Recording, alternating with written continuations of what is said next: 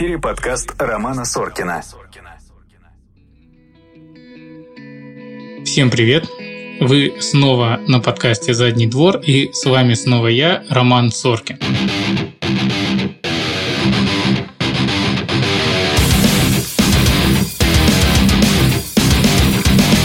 Сегодня, наконец-то, я не один опять, и сегодня у меня в гостях чудесный гость Алена Люблинская, доктор-уролог. Привет. Привет. Ну, расскажите немножко о себе. Ну что, я врач-уролог. Стаж у меня такой средненький, 10 лет. Я работала сразу после ординатуры в урологии в больницах. Сразу это была такая городская провинциальная больничка в Санкт-Петербурге в Пушкине. Провинциальная больничка в Санкт-Петербурге звучит очень хорошо. Да, на самом деле она такая и есть. То есть, несмотря на то, что это город, но оснащение и состояние урологии там было на уровне провинции. Ну и закончила, скажем так, самое крупное такое престижное место моей работы – это научно-исследовательский центр урологии в Первом медицинском. Но сейчас я в вольном плавании в частной практике. Здорово. На самом деле я хотел еще сделать такую ремарочку. Алена у нас э, уролог, который придерживается доказательных э, методов лечения и диагностики, что, в принципе, наверное, сейчас, можно сказать, это бриллиант среди того моря урологов, которые существуют и лечат, ну, скажем так, не всегда так, как оно принято. А, скажи, пожалуйста, ты ведь наверняка не сразу пришла к какой-то доказательной медицине, потому что я помню, как ну, всех остальных урологов их учили точно так же, как тебя. Абсолютно. И на самом деле мы вот очень часто с коллегами так вот ну, встречаемся и обсуждаем вот свои истории, кто как пришел к доказательной медицине. Честно скажу, у меня это произошло не так давно. Угу. Я для себя ее открыла, и когда это произошло, конечно, просто мир перевернулся, и вообще все понимание. И мне, если сейчас вспоминать о том, э, как я там переписывала эти схемы лечения в ИПЧ, где-то там какой-то у меня тетрадки, прям все расписано, и я так гордилась, что я выцепила эту чудесную схему там какого-то ну, именитого доктора, и, в общем, я так гордилась этим, и топ-секрет, в общем, я это все распространяла среди своих друзей. там лютые схемы на 3 месяца, на 6 месяцев. В общем, я считала, что я очень крутой доктор. Сейчас, конечно, это все стыдно вспоминать, но в любом случае, скажем так, рано или поздно, да, кто-то к этому приходит, кто-то не приходит. Я рада, что я все-таки это мракобесие оставила в прошлом и какой-то путь а, нашла для себя такой более светлый. Да, я поскольку непосредственно общаюсь с врачами, в том числе с урологами, и к себе, так сказать, ищу урологов, да, тяжело тяжело. Вот среди урологов почему-то вот приверженность к каким-то мракобесным методикам, она прям вот как отче наш ценится, оберегается изо всех сил, ну и это тяжело. Вы слушаете подкаст Романа Соркина. Скажи, пожалуйста, как ты думаешь, уролог это больше мужской или больше женский врач?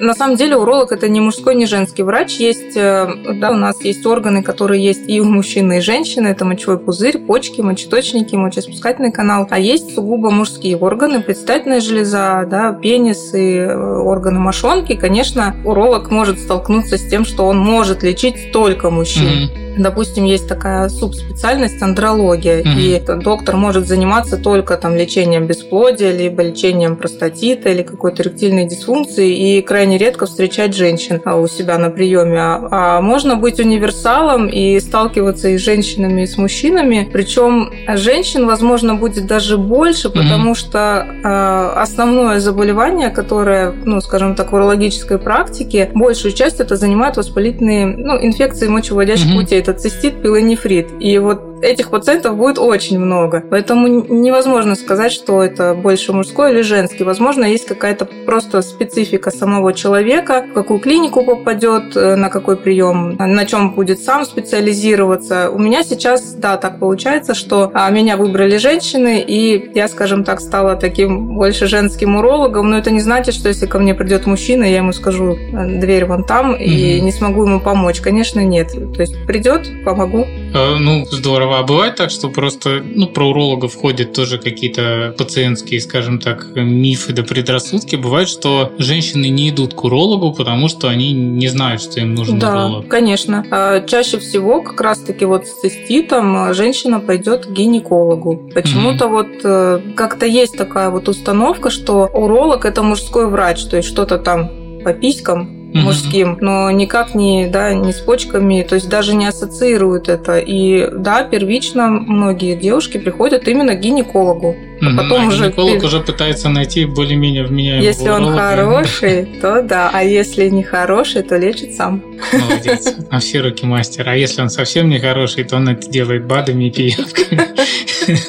И дает свой промокод. Да, и канифроном. Про канифрон тоже меня мучает вопрос, потому что это прям, ну, я не знаю, как мана небесная, без нее, без этого препарата не обходится, по-моему, вообще ни одно, ни одно назначение. назначение. Так ли он хорош и действительно его стоит прям всем принимать? Ну, скажем так, препарат есть указан да, в наших российских клинических рекомендациях. Это крупная компания, немецкая. У них очень, скажем так, а, широкий спектр воздействия на урологов да, и на других врачей. Возможно, они имеют какое-то большое влияние на каких-то высших кругах. Что я могу сказать по поводу канифрона? Естественно, я тоже проходила этот путь, что я его назначала повсеместно всем подряд. И я не могу сказать, что от него что-то как-то ну, было кому-то плохо. Mm-hmm. Было ли хорошо, очень сомнительно, потому что, ну, в принципе, все исследования это показывают, что пока ни один а, растительный препарат да, не показал своей какой-то суперэффективности по отношению к другим лекарствам. Но есть особо тревожные пациенты, есть особо мнительные, и которые, приходя на прием, ждут, что ты им что-то назначишь. Mm-hmm. И не назначить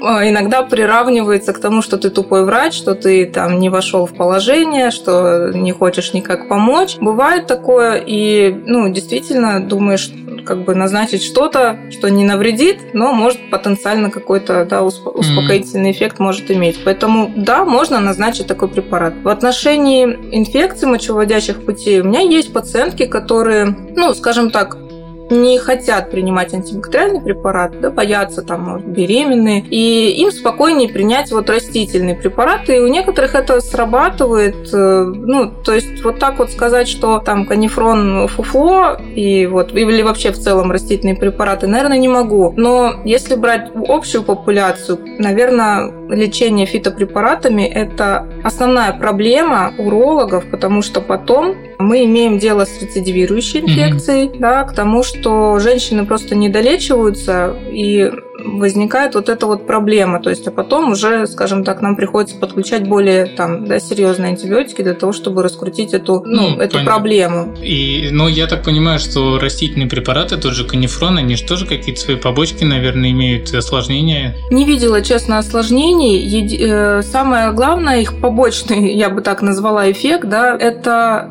то, что женщина, девушка начинает прием фитопрепарата, а мы потом получаем, допустим, восходящий пилонефрит. Да, то есть э, инфекция уже пошла дальше, либо вот э, началась какая-то хронизация. В этом плане, да, мы имеем такую проблему каких-то именно вот там аллергических реакций или прям вот серьезных побочных эффектов, честно, не наблюдала, не потому что пациенты много их принимают, и фитолизин, канифрон, там цистон, всякие разные настойки. Нет, у них есть какой побочный эффект? Это мочегонный, который нам может угу. сыграть на руку, если мы, допустим, ну, действительно хотим как-то разбавить мочу, да, это может иметь какое-то положительное влияние, но, опять-таки, мы можем просто увеличить питьевой режим и получим тот же самый, ну, скажем так, эффект. Тут, э, честно, последнее время, ну, очень... Я даже не помню, на самом деле, когда я назначала какой-то вот именно растительный препарат, только если пациент говорит, что он мне помогает, я без него не могу. Мне вот спокойно, когда вот он у меня в сумке там лежит, когда вот у меня дома в аптечке он есть, я говорю, окей, хорошо, пусть он будет, давайте mm. его там добавим, но, пожалуйста, мои лекарства, которые я назначала, тоже, тоже принимать. Да, то есть идем на какой-то компромисс. Потому что если начать говорить, что нет, это все не доказано, ну, а, понятно, начинается там, да, зачем, да, зачем спорить, если пациенту действительно, он говорит, мне помогает, окей, хорошо, главное, чтобы не вредил. Угу, супер. А, ну, смотри, когда, по твоему мнению, к урологу надо бежать уже, то есть вот, роняя тапки, ты понимаешь, что надо срочно записаться к урологу.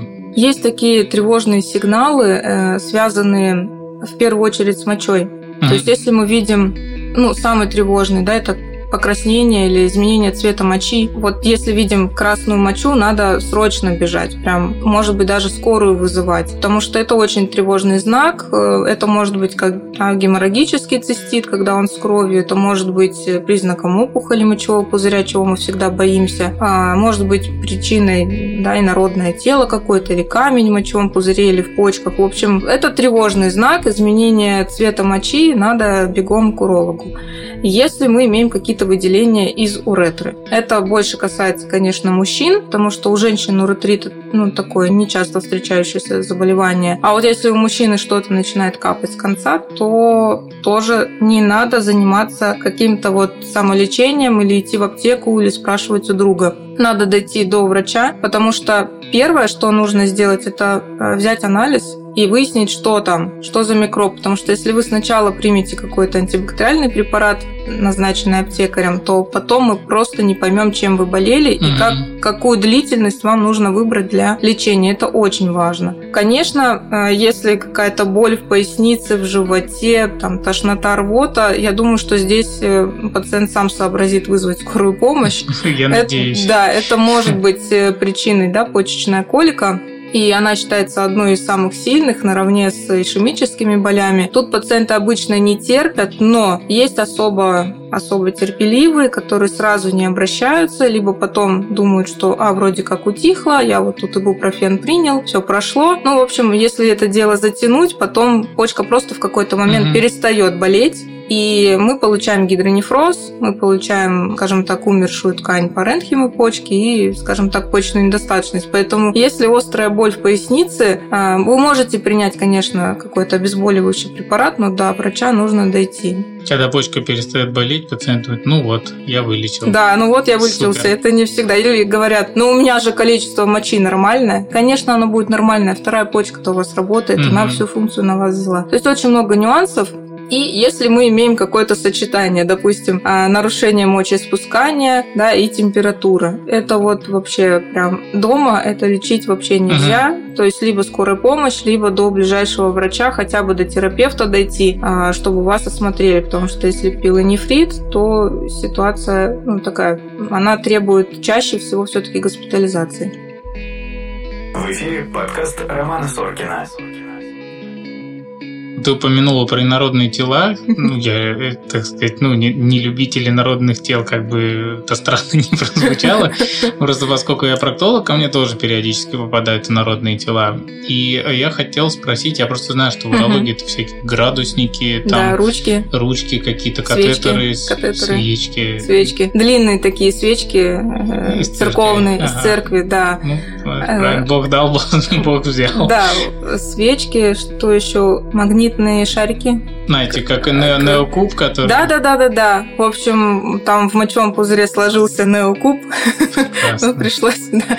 Слушай, а зачем они это делают? Просто вот в проктологии, в принципе, есть предпосылки, да, что там очень богатая иннервируемая область, она там имеет большое количество тактильных... Ну, то есть это получение удовольствия. Да. То же самое в уретре. А у мужчин э, чаще это можно проследить, потому что в простатической части уретры у нас есть семенной да, бугорок, и, скажем так, его раздражение, я сейчас, я надеюсь, никому лайфхак не подскажу.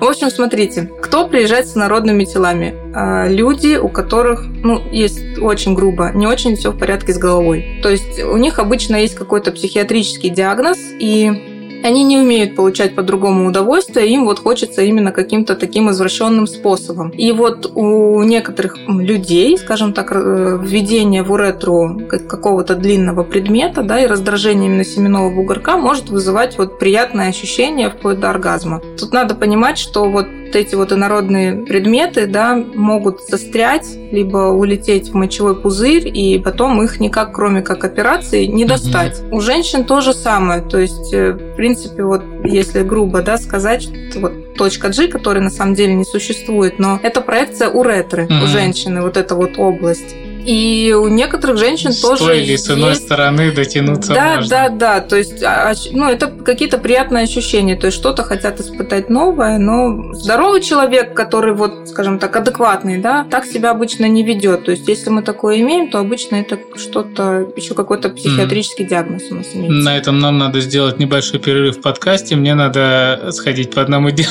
делу. Э, Ну хорошо, ну вот по поводу приятных ощущений, просто читая отзывы про забор мазка, например, да, э, это же такая довольно неприятная процедура. Травматичное, да.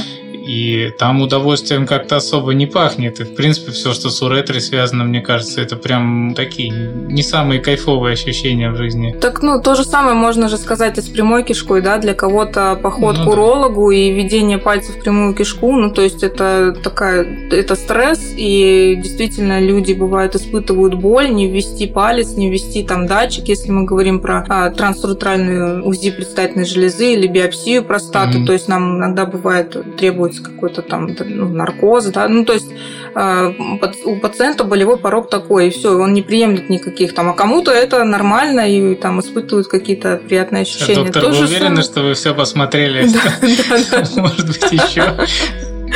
Пойду к другому еще скажу, да. Слушай, а к урологу вот точно не стоит идти, это как бы не в его компетенции. Ну, понятно, что с больным Мгм. горлом, наверное, к урологу идти, наверное, не Ну вот стоит. с чем чаще такое, да, путают, это различные отеки. Мгм. И вот думают, если у меня отеки под глазами, то это почки. Мгм. Или вот если у меня отекают ноги, то это почки. Очень такой обманчивый. Я не знаю, откуда, честно, это пошло, потому что я даже помню, по-моему, где-то у нас на пропедевтике тоже нас учили, что есть какие-то Ну, у меня почечные тоже в голове отеки, есть, что э, если вот да. под глазами мешки, то это почки. На самом деле, для того, чтобы были почечные отеки, но это определенный уже такой будет внешний вид пациента, э, то есть это тот, у кого уже почки, ну так, на отказе, то есть э, они... Который лечил почечную колику сам Да, да, да, да, да, именно вот так. То есть это ну, пациенты с почечной недостаточностью, когда почки не выводят а, мочу, да, и она скапливается в тканях. Тогда мы можем говорить о почечных отеках, а вот когда мешки под глазами, там, ну, Просто надо поспать. да. Нет, это же может быть, да, гормонально, или там спал вниз лицом. Ну, то есть, а, те- Часто ты так спишь. у меня есть, ну, знакомые, которые спят э, вниз э, лицом. Я не знаю, Это в как. смысле лицо в подушку или лицо с кровати вниз? Не-не-не, лицо в подушку, А. и понятно, что ну, лицо будет отекшее. Это так же, как на массажном столе, если лежать, а потом встаешь и, в Класс. общем, Это лайфхак. Если вам на работе поручили сложный проект, а вы Да. хотите на больничный, вот так поспали, с утра пришли, сказали, что я не важно что-то неважно себя Наверное, почки. Чем проблема. Да. Что еще? Вот, э, то есть отеки. Ну, часто, конечно, путают вот боль в пояснице, такую колющую, когда глубоко вдохнуть больно. Э, Часто путают э, с невралгией межреберной. Ну, даже если пациент дошел до врача, до уролога, ничего страшного, уролог посмотрит, исключит почки, направит к неврологу. Ну, то есть, в целом, Еще обычно... часто, да, с чем еще могут спутать, это сексуальные различные проблемы. То есть, когда нам нужен не уролог, да, то есть врач-сексолог. Мгм. Это всякие вот импотенция, да, вот что-то такое. Ну да, импотенция как в каком плане? То есть понятно, что эректильная дисфункция, импотенцию мы уже убрали, да, Мгм. вот этот такой нехороший термин, заменили на эректильную дисфункцию, то есть нарушение эрекции. Э- Этим занимается уролог, и хорошо, если пациент дойдет до уролога. Даже если ему 20-19 лет, он столкнулся, пусть дойдет до уролога. Но есть вот э, некоторые такие моменты, да, вопросы, которые пациента могут там тревожить, это вот там касаемо мастурбации, Мгм. допустим, там какие-то мифы, да, сколько там раз ему нужно, или там можно Сколько ли- раз ему можно. сколько раз ему можно, да, э, либо там снижение либидо, тоже, скажем так, могут э, у молодых, да, если пациентов такое встречается, то, скорее всего, это неврологическая проблема, то есть э, больше вероятность, что это будет именно сексологическая, то есть нарушения какие-то именно э, неорганические, то есть нужно разбираться в отношениях с И партнершей. всякие ну, там есть- преждевременные экуляции. да, преждевременная экуляция тоже, на самом деле, конечно, пациент, скорее всего, пойдет к урологу, но истинной такой вот первичной преждевременное семяизвержение, которое связано именно с особенностями иннервации головки, оно встречается очень редко. Чаще все-таки мы имеем вторичную, которая вот, ну, возникает по определенным угу. причинам, там, то есть тревога, типа страх, там, да, какие-то устал человек, там, или какое-то недоверие к партнерше, своеобразный способ наказания угу. ее. Ну, то есть это уже вообще вот не урология. Понятно. Хорошо. Э, я хотел у тебя еще спросить такой вопрос, который беспокоит многих. Нам э, в детстве родители, бабушки, дедушки говорили, не сиди на холодном, застудишь почки. Придатки. И придатки, да. Ну, мне не говорили про придатки, они все-таки э, разбирались, видимо, в анатомии.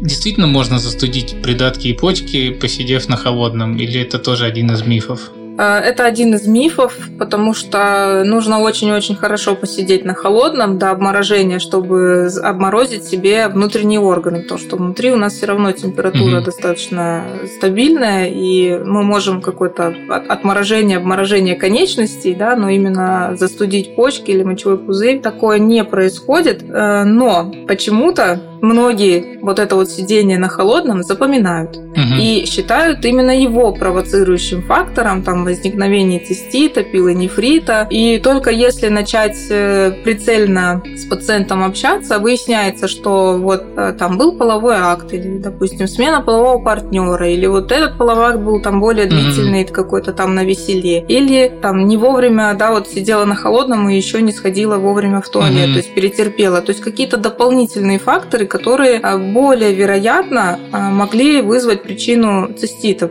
Но секс женщины, скажем так, считают обычным делом. Это ну, не, зацикливаются. Да, да, да. А вот если они посидели и замерзли, да, она может это запомнить, и, скажем так, э, причинно-следственная связь будет одна. Если с ней пообщаться, то выясняется немножко другое. Ну, понятно. Это, наверное, просто тоже идет из детства, когда что-то случилось, такая, ага, я же говорил, посидел на холодном. Да, еще, кстати, сидение на холодном, что может вызвать, э, когда мы на холоде находимся, происходит централизация да, кровообращения, и mm-hmm. почки начинают, э, ну, скажем так, больше гонять кровь, и может потом чаще хотеться в туалет, mm-hmm. что тоже ну, некоторым пациентам могут подумать, что это цистит. Но это не болезнь, Это да? не это болезнь, то есть оно само проходит, вы согреетесь, и все пройдет. То есть, ну, это просто особенность организма. А, я помню, я работал как-то на аккумуляторном заводе, когда был еще студентом, и там в помещении, ну, по этим техническим характеристикам должно было быть очень холодно. Ну, как очень холодно? Ну, в футболке было холодно. На улице было лето, и все, естественно, ходили не в куртках и не в толстовках. И я помню, там сидел, было холодно, и я там ну, постоянно в туалет Ну да.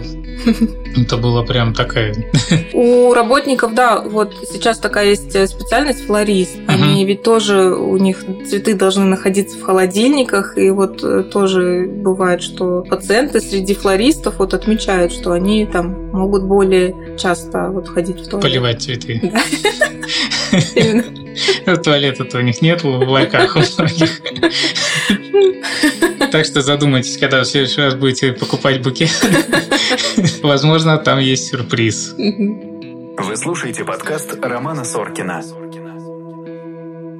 Еще есть такой э, популярный метод лечения, как массаж простаты. Делаешь ли ты его, используешь как лечение? Просто я слышал, что он такой не сильно уже актуальный, этот метод угу. лечения. И бывает, что к тебе приходят пациенты и прям просят сделать им массаж простаты, и это не имеет никакого отношения к их реальной проблеме какой-то. Да, сталкиваюсь, конечно, вот если к последнему пункту о том, что прям просят массаж простаты, есть такие пациенты, записываются, потому что в прайсе клиник обычно висит массаж простаты. Почему он там указан? Потому что массаж простаты – это еще диагностический метод, то есть э, мы его используем в качестве диагностики для а, выявления простатита бактериального, да, не бактериального, там в трехстаканной, в четырехстаканной пробе. Но именно как лечебную цель, честно, я уже очень-очень давно это не использую, да даже не то, что связано как-то с моим там приверженностью к доказательной медицине, а ну в целом, потому что я заметила, что просто ко мне стали приходить пациенты, ну не совсем они, скажем так, болеют, угу. а видимо какие-то да у них наклонности и хотелось вот, чтобы именно там девушка делала массаж простаты. Я не очень люблю просто саму саму эту процедуру, Не И, очень в общем, любишь я- залезать в людей и делать там Ну да, то есть, ну, какое-то, не то, что я брезгливая, ну, просто вот именно в качестве там кого-то удовлетворить таким способом, Мгм. мне это, естественно, как бы радости не доставляет. Ну, Поэтому... либо это стоит должно, наверное, Да. в 10 раз дороже.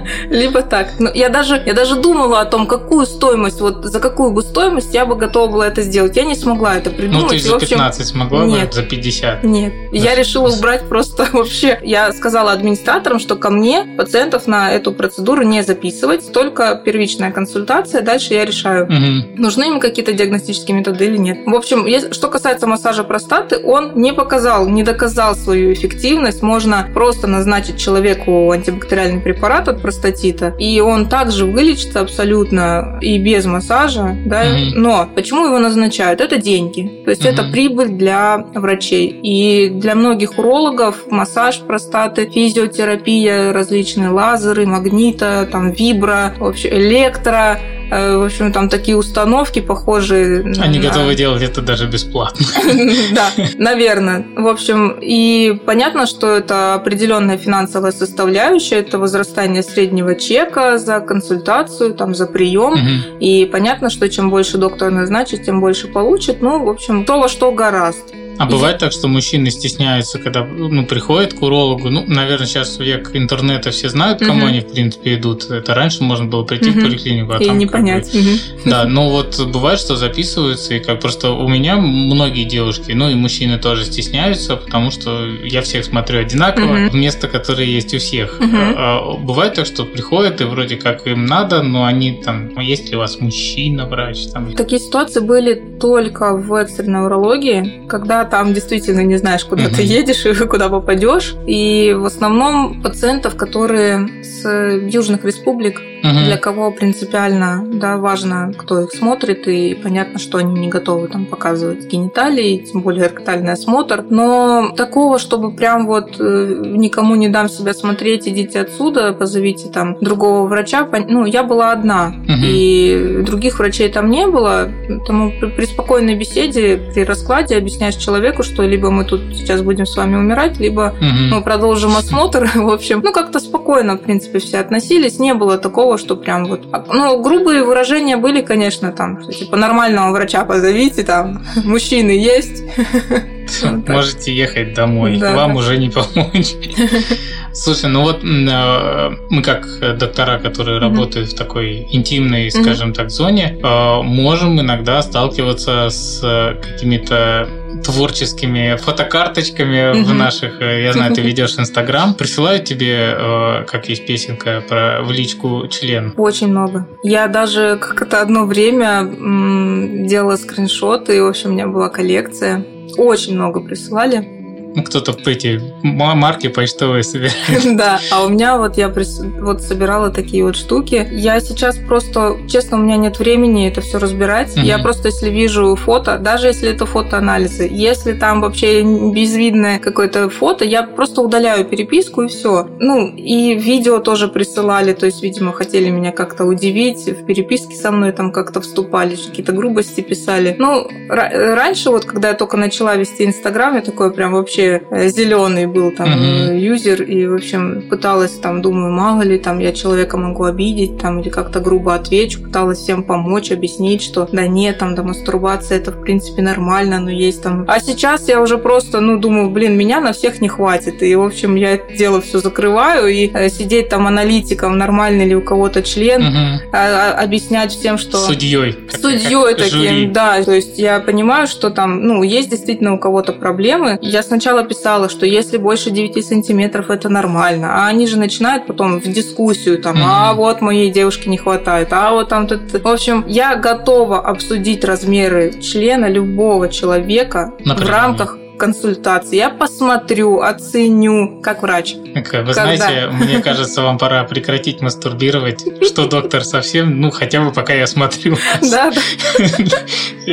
Ясно. Ну, давай будем потихонечку завершаться. Последние тебе два вопроса. Как отличить э, нормального уролога от ненормального, если вот ты уже пришел на приеме? Не у всех есть э, какое-то понимание, что такое доказательная медицина, что там. Но у всех есть понимание своего кошелька, и когда человек уходит из клиники, сдав анализов там на 100 Мгм. тысяч, ну, закрадывается впечатление, что что-то не так. Что-то не так. И как, какие, может быть, есть нюансы там, э, что может смутить, или так сложно понять не, не врачу? Я бы на самом деле рекомендовала все-таки сейчас очень много способов сбора информации о враче. Есть социальные сети, есть различные агрегаторы с отзывами. И, в принципе, до того, как ты пошел к врачу, ты можешь собрать какую-то информацию. Доктор вообще занимается вот э, там прицельно вашей проблемой или нет. Если уж так получилось, что ты вот пришел к первому попавшемуся, да, и вот, ну, не знаешь ничего о докторе, наверное, должно смутить, э, если для девушек. Если доктор не смотрит на гинекологическом кресле, это плохо. Если вообще у доктора, у уролога нет э, в кабинете гинекологического кресла, можно сразу разворачиваться, уходить. Это для женщин. Да, понятно, что если девушка обратится с почечной коликой, может быть, гинекологическое кресло не нужно. Но если мы говорим про цистит, то осмотр обязателен. То есть, если вас не смотрят, это плохо. А если доктор назначает больше трех препаратов, это тоже должно смутить. Вообще, многие заболевания в урологии мы, в принципе, лечим одним препаратом, то есть один главный, и что-то мы можем назначить сопутствующее, да, либо вдобавок, либо дополняющее, либо какое-то не антибактериальное. Но если мы видим э, список из там 15, 20, 30 БАДов, Mm-hmm. Это должно прям четко, то есть красная лампочка загореться, это должно насторожить. В плане диагностики то же самое. То есть если мы говорим про острый цистит, то у нас ну, два анализа. Общий анализ мочи, посев. Угу. Да, там, э, если про простатит, ну, вот четырехстаканная проба. Может быть, там какой-то УЗИ назначат. Но когда начинается вот там МРТ, цистоскопия, заливки, там, в общем, все, что начинается, да, больше трех.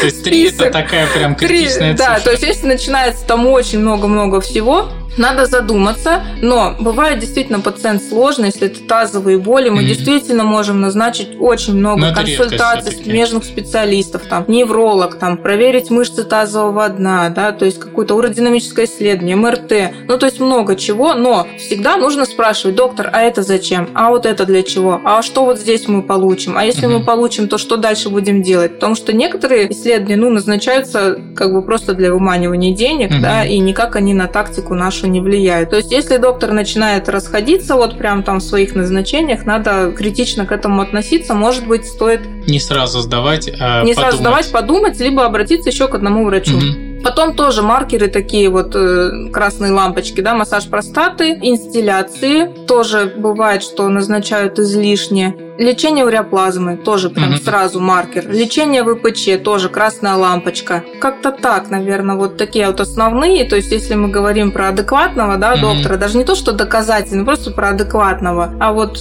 там и неадекватного, скажем mm-hmm. так, которые по старинке там как-то деньги зарабатывают. Как научили. Как научили, и... да. Mm-hmm. Ну и э, такой еще вопрос. Какие-нибудь э, максимально странные или бредовые э, методы лечения в урологии? Может быть, вспомнишь что-нибудь? Лет, не знаю, сколько назад, ну, в общем, я когда училась, это, ну, там, 10 лет, да, 15 лет назад, было такое очень модное лечение простатита – это туширование семенного бугорка. В общем, зверская процедура. Туширование? Туширование, да. В общем, по сути, его там прижигали, вот, и считали, что таким образом...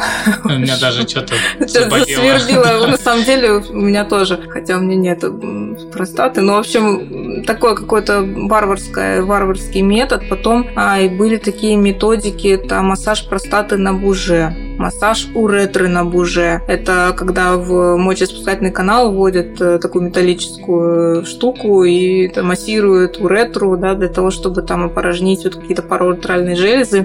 В общем, есть даже исследование, что для некоторых категорий пациентов mm-hmm. это вроде как имеет какой-то положительный эффект, но вот массово на всех, в общем, лечить ну, таким так способом... звучит как инквизиция. На самом деле, да. Раньше тоже всех лечили инстилляциями. Mm-hmm. То есть прям инстилляция это святой, особенно вот серебром. А, кстати, да, красная лампочка, это если вам предлагают инстилляции колорголом, проторголом, в общем, растворами серебра, это тоже делать нельзя. Доказано, что может вызывать ожоги слизистой и ухудшать вообще в целом состояние. Прекрасно. Да. Серебро лучше в слитках иметь. Да, да, да. В общем, так, так же, как и лоры, тоже угу. там сейчас бьют тревогу, что все нос там полоскают. Вот, в общем, Вот эти вот заливки тоже это постоянно, да, то есть тебе там что суют вот эту трубку, э, вводят лекарства, у многих развивается потом болезнь вот в этой боли в уретре, в общем, тоже на самом деле иногда это не показано угу. и вызывает ну, такой дискомфорт, боль, выглядит тоже не очень приятно. Ну вот это из такого самого, наверное. А пиявки в урологии встречаются? Я думаю, что пиявки встречаются везде, конечно, круто, когда ты гинеколог и рассказываешь про забытую пиявку где-нибудь во влагалище, и все такие «фу, а, какая!» В урологии сложно представить место, где можно забыть пиявку. Обычно все таки это да, зона крестца, куда их накладывали там э, вокруг ануса, то есть на промежность. Честно, не использовала, не назначала, не сталкивалась э, с таким методом лечения. Только в одной клинике, вот где я работала, там очень любили пиявок, но не я их назначала, другие врачи. Я просто видела там пациенты ходят потом с этими прокладками э, от пиявок, потому что кровь идет какое-то угу. время. Вот, в общем, они там все обернуты вот этими. В проктологии они некоторые ходят в экстренной хирургии. Потому что там кровоснабжение такое хорошее, на узел положит пиявку, а потом оттуда как ливанет, и не остановить никак. В эфире подкаст Романа Соркина. Слушай, родился сейчас вопрос уже, mm-hmm. как говорится, друг спросил. Mm-hmm. вот сейчас в секс-шопах э, продаются всякие помпы. Там mm-hmm. я просто, поскольку недавно искал секс-шоп, который мне для моей книги даст mm-hmm. какие-то девайсы, да, mm-hmm. для анальных всяких игрушек. Ну, просто я хотел mm-hmm. сделать такие Обзор. мини-обзоры, да, mm-hmm. для того, чтобы пациентам рассказать, ну, не, не пациентам, наверное, пока, как, э, чем можно пользоваться, mm-hmm. чем пользоваться лучше не стоит. И, э, собственно, я волей-неволей изучал ассортимент и видел там какие-то гидропомпы, какие-то mm-hmm. вакуумные. Это действительно настолько работает, что... Или это просто маркетинг?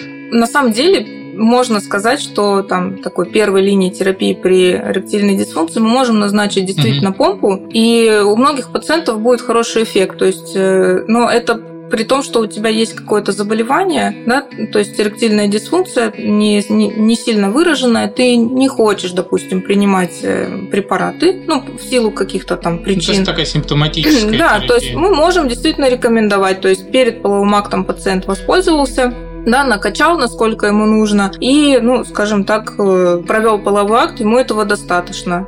В этом ничего плохого нет. Угу. Использовать э, здоровым людям, ну, тут тоже, знаете, э, что может быть плохого от помпы? Синяки. Если перекачал. Да, ну, синяки, болевой симптом может быть потом какое-то время в члене, да. Наверное, главная мера. Не, а вот так вот то, то, что они позиционируют некоторые, что типа не хирургическое увеличение, что там покачаешь месяцок. А, по поводу увеличения члена, нет, это, конечно же, бред. Ну, то есть в плане эректильной дисфункции, да. В плане увеличения члена, все, что не хирургическим путем, угу. это все бредятина полная. Я даже пыталась эту тему изучить. Вот есть такие там натуральные методы, что-то там увеличения члена, там растирание, какой-то джоглинг или как-то там он, я уже забыла это слово, в общем, в общем ну, все мужчины занимаются джоглингом. Типа того, да, в общем, там какая-то тряска, растирание, в общем, там э, теплым полотенцем, там, в общем, э, потом какие-то гели там втирают, и, в общем, вот этот э, вакуумные штуки и экстендеры, да?